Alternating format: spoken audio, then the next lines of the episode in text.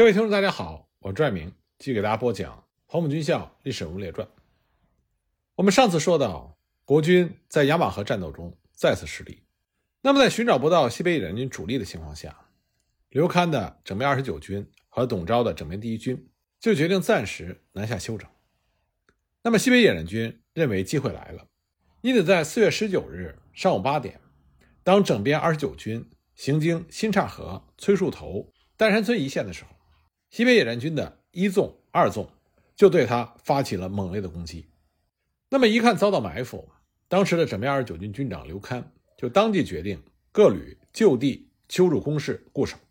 并且通知延安方面，西北野战军的主力就在此地，要求空军立刻予以增援。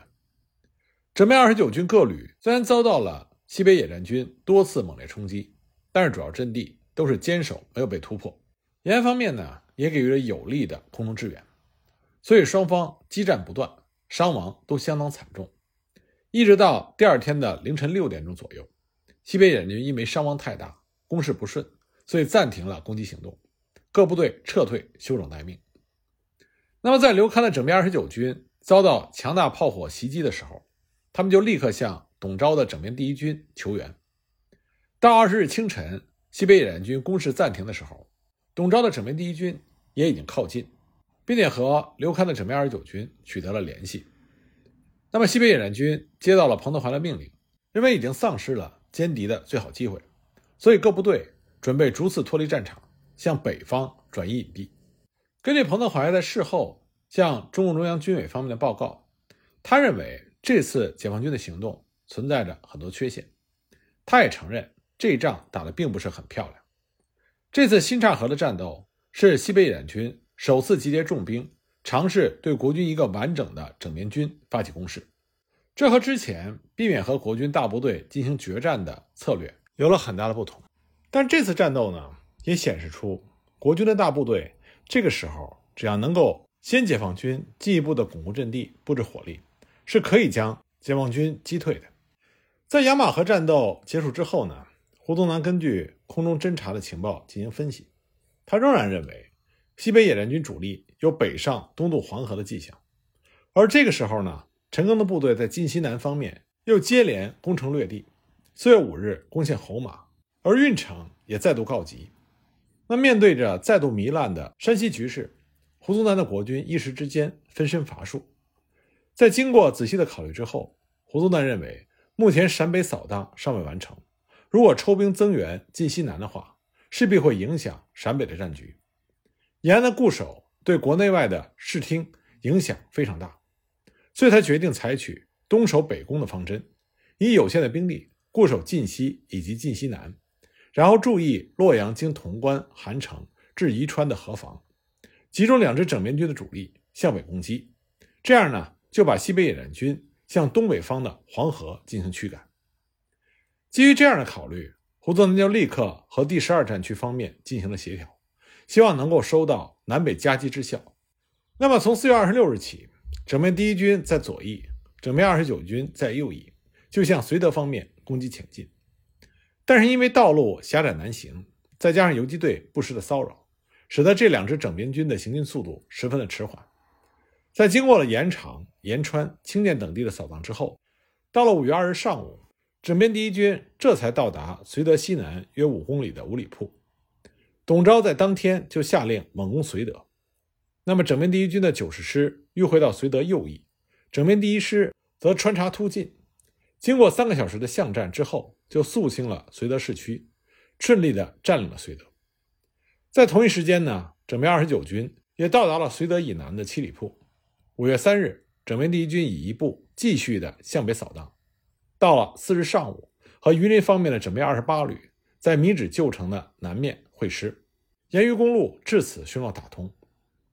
那么这个时候，国军的两支整编军已经都挤到了陕西的东北角，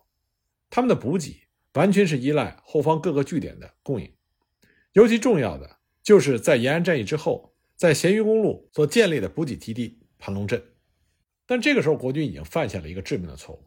那就是国军连日以来。追击的并不是西北野战军的主力，那么驻守盘龙镇的是整编第一军麾下的幺六七旅，而这个时候的盘龙镇囤积了大量的补给品，包括面粉四万袋、军服五万多套，以及大量的军械弹药。不过呢，盘龙镇周围也建立了很多防御工事。幺六七旅的旅长李坤刚率领旅部和一个团，也就是四九九团驻守该地。根据后来国军人员的回忆，当时整编第一军军长董钊在奉命北上向绥德方向扫荡的时候，指定幺六七旅留下上述兵力防守该地。当时幺六七旅内部的多位军官都认为，盘龙镇的防守职责重大，那么留住的兵力。恐怕不足以应付大规模的攻势，所以对董钊分割该旅建制的做法表示反对。但董钊坚持这次北上追击西北野战军十分的重要，必须集中兵力，所以他坚持只留下这个不完整的整编幺六七旅。那么董钊的这个部署恰好给了西北野战军攻击盘龙镇的机会。那么西北野战军的主力并没有像胡宗南所判断的向绥德方面转移。而是一直没有离开过瓦窑堡、永平、盘龙这个三角地带。四月二十七日，当国军主力的两支整编军开拔北上之后，彭德怀、习仲勋就准确的判断，作为最重要补给基地的盘龙镇，这个时候的防御力量相对薄弱。如果能够及时的发动攻势，那么守备清涧、延川的国军整编七十六师势必也没有太多的兵力可以抽调增援，而延安、清化边方面能够动用的国军兵力。顶多只有一个旅，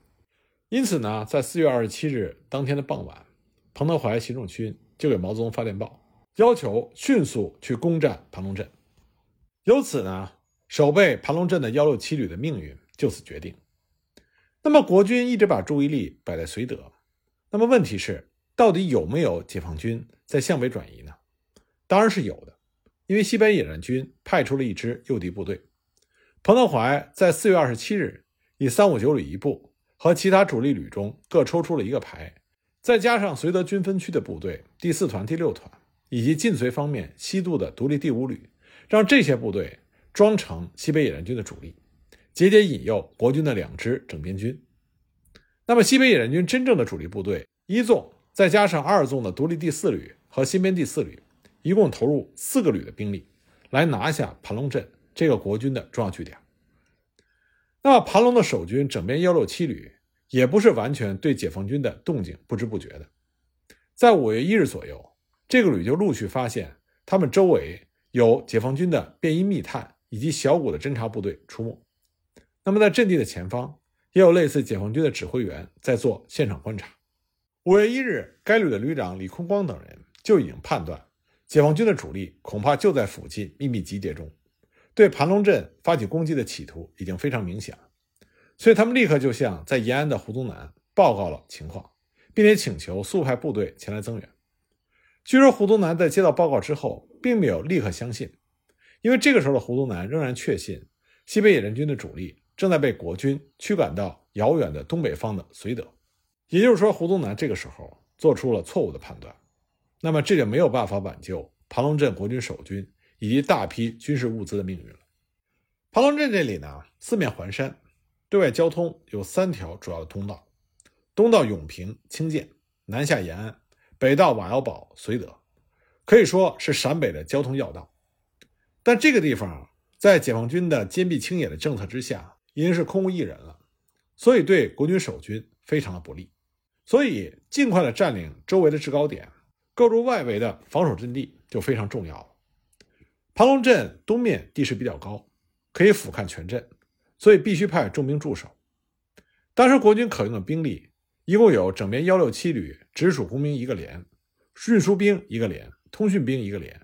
步兵四九九团以及山炮兵一个营。非正规部队呢，则有负责押送补给的宝鸡的民兵总队约一千多人，但是战斗力非常有限。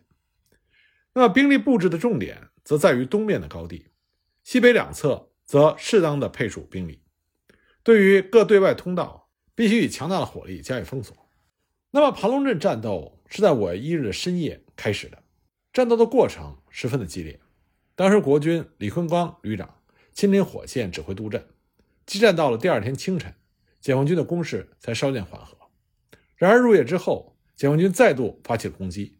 以猛烈的炮火配合人海战术，实施了一波又一波的猛烈冲锋。但国军仍然可以将解放军击退，阵地未失。不过国军本身的伤亡非常的惨重。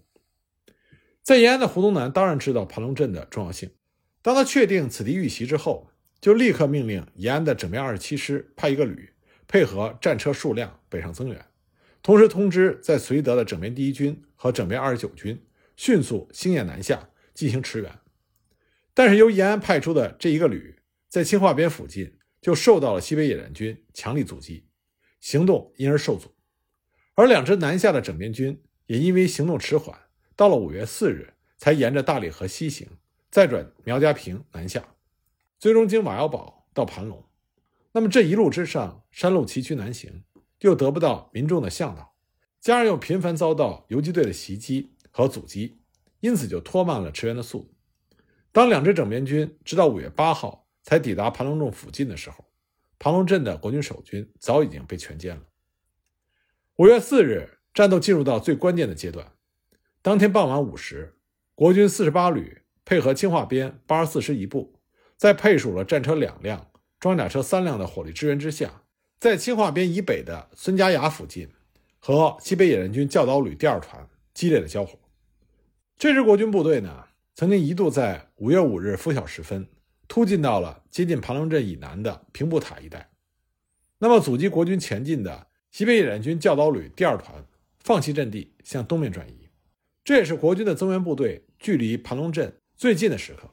不过，教导旅第二团之所以放弃防守扬长而去，是因为在五月四日晚上盘龙镇的战斗就已经结束了。盘龙镇这边在五月三日晚上，解放军的攻势更加猛烈。那么镇东面的高地在当天晚上就被解放军拿下来了。国军虽然组织了多次反扑，但始终无法再重新夺回，因此战况开始对国军不利。李坤光虽然立刻把旅部转移到了团指挥所附近继续顽抗，但是面对如潮水般涌来的解放军，国军的颓势已经难以挽回了。在占领了东面高地之后，解放军就长驱直入，大批涌入到盘龙镇内，和国军展开了激烈的短兵相接。各个阵地在五月四日一天之内，经过双方反复的争夺，厮杀相当的惨烈。到了五月四日晚上，由于宝鸡民防总队开始向盘龙镇内溃退，就使得西面阵地所部的大部分地雷全部被触发，局面就混乱到无法收拾的地步。解放军也趁势突入国军最后的防守阵地。虽然李坤刚和国军其他的指挥官立刻命令特务连以及卫生排拿起武器做最后的抵抗。但这时候，国军的军心已经全部涣散，斗志丧失，大部分的残余国军官兵开始放弃战斗，被解放军俘虏。全部战斗呢是在五月四日午夜十二点左右结束的。从各个阵地溃退到镇内的国军全部被解放军所肃清。盘龙镇战斗虽然国军只被歼灭了一个团，再加上一个旅部和部分的地方团队，但是这个重要的补给基地的失去却是无法弥补的损失。根据彭德怀日后的回忆，解放军在盘龙镇总共缴获了夏季军服超过四万套，面粉上万袋，尤其珍贵的是超过了一百万发的子弹以及大量的医药用品。这等于一举解决了西北野战军在延安弃守之后的后勤补给问题，这也严重挫伤了国军的士气和军事储备。而这场胜利也等于宣示着1947年春季。国军陕北攻势的彻底失败，那么接下来疲惫不堪的胡宗南部国军所要面临的情况将会日益险恶。不但陕北方面的解放军的战略将由之前的闪避游击变为重点袭击各孤立据点上的国军，而且呢，晋西南方向上的战局会再次恶化。再加上陇东局势的紧张，这就让本来兵力就已经捉襟见肘的胡宗南部更加难以应付。所以呢。胡宗南这支被当时的国民政府定位为全国战局的战略预备队兵团，这个时候就完全的被绑在了陕北，难以动弹。他不仅很难在大规模的他调到其他地区支援友军作战，而且面对日益壮大的西北野战军，他开始需要其他系统的国军前来增援。盘龙镇战斗结束之后，原本就有补给问题的陕北国军，不但丧失了重要的补给基地。那么，维持延安和关中地区的主要干道阎洛公路，也在囊形地带重新落入到解放军的掌握之后，而宣告截断。其中受到影响最大的，莫过于整编第一军和整编二十九军这两支在荒野之中辛苦地追寻解放军踪迹的整编军。自五月七日以来，他们的补给只能依靠零星的空投支持。五月十日呢，整编二十九军进驻永平，整编第一军则全部开到了盘龙、清化边附近进行休整。这两支兵团自四月二十六日以来就四处奔波，现在早已经是疲惫不堪，需要休整一段时间来补充军事实力。但是西北野战军的行动却在盘龙镇战斗获胜之后转为更加积极。原本呢，对与国军进行决战抱谨慎态度的毛泽东，这个时候也被盘龙镇的胜利极大的鼓舞。他觉得西北野军可以进一步的威胁关中，甚至认为可以考虑将已经在晋西南得手的陈赓、谢福志兵团麾下的四个旅派来增援陕北，来全力歼灭胡宗南的国军。因此，当时毛泽东就给陈赓、谢福志下命令，命令他们麾下主力四个旅。随时准备奉命渡河，开到陕北，接受彭德怀的指挥，来乘胜追击，并且相机收复延安。那么，西北野战军在盘龙镇战役过后，各旅和西北野战军主要领导人集结于安塞附近，进行休整，并且清点战利品。那么，毛泽东为首的中共中央则进入到王家湾一带隐蔽，并且在五月十日派周恩来、陆定一前去安塞附近和彭德怀等人会合。进一步的磋商未来行动的细节。那么，习仲勋就认为，在陕北和国军长期缠斗下来，虽然获得了可观的战果，但是陇东、宁夏方面却受到青马、宁马部队的蚕食。陇东分区的庆阳、河水、曲子、环县以及三边地区的部分主要城镇纷纷失守。所以呢，习仲勋判断，国军短期之内的策略是让久战疲惫的胡宗南部在延安一带休整。而让青马、宁马的部队继续向东推进，紧缩对陕甘宁边区的包围，从而围歼西北野战军的主力在安塞志丹县附近。那么，彭德怀和周恩来则认为，如果西北野战军继续留在陕北作战，所遇到的问题是：一、暂时没有好的作战时机；二是粮食物资的补给不易。此外呢，青宁二马的部队威胁日增，绝不能放着不管。所以，最后的结论是：先集中主力，先出陇东。打击二马的力量，希望能够收复庆阳河水，然后再相机南下关中，或者是北进三边榆林，在运动中引诱和分散胡宗南部的国军，寻机歼其一部。那么这里我们就可以看到，彭德怀、习仲勋、周恩来他们三个人当时的设想，要比毛泽东的期望保守了很多。但是总体来说，西北中共的领导人对于未来的战局走向都转向了乐观。开始主动的规划下一步的行动，也就是说，西北战场的主动权开始易手了。那么，就在一九四七年春季，胡宗南的国军在陕北和西北野军缠斗的时候，本来已经出现缓和的晋西南的战事也再度吃紧，因为原来进入山西作战的董钊的整编第一军被调回了陕西，因此留在山西的胡宗南的国军部队是整编三十师，而一九四七年三月。国军方面得到的情报就显示，陈赓的部队已经恢复了去年的实力，并且逐步扩编为七个旅，另外还下辖了太岳军区九个团以及各县的独立营。这样，陈赓的部队就对山西河东地区造成了严重的威胁，随时有可能再下晋西南，和陕北方面的西北野战军成为犄角之势。那么，胡宗南有鉴于山西局势的恶化，在一九四七年三月底。开始对这里的国军部署进行了调整。三月二十七日，胡宗南电令整编第十师二五零团由潼关北调，运动到运城附近，来增加这里可动用的机动兵力。同时呢，还发电报给整编三十师的鲁崇义师长，对晋西南地区的防务进行指导。胡宗南这个时候认为，陕北的战事呈现焦灼，那么晋西南方面的国军面对陈赓不久将发动的攻势。必须缩短战线来节约兵力，应该固守以临汾、曲沃、侯马等一线的主要的城镇，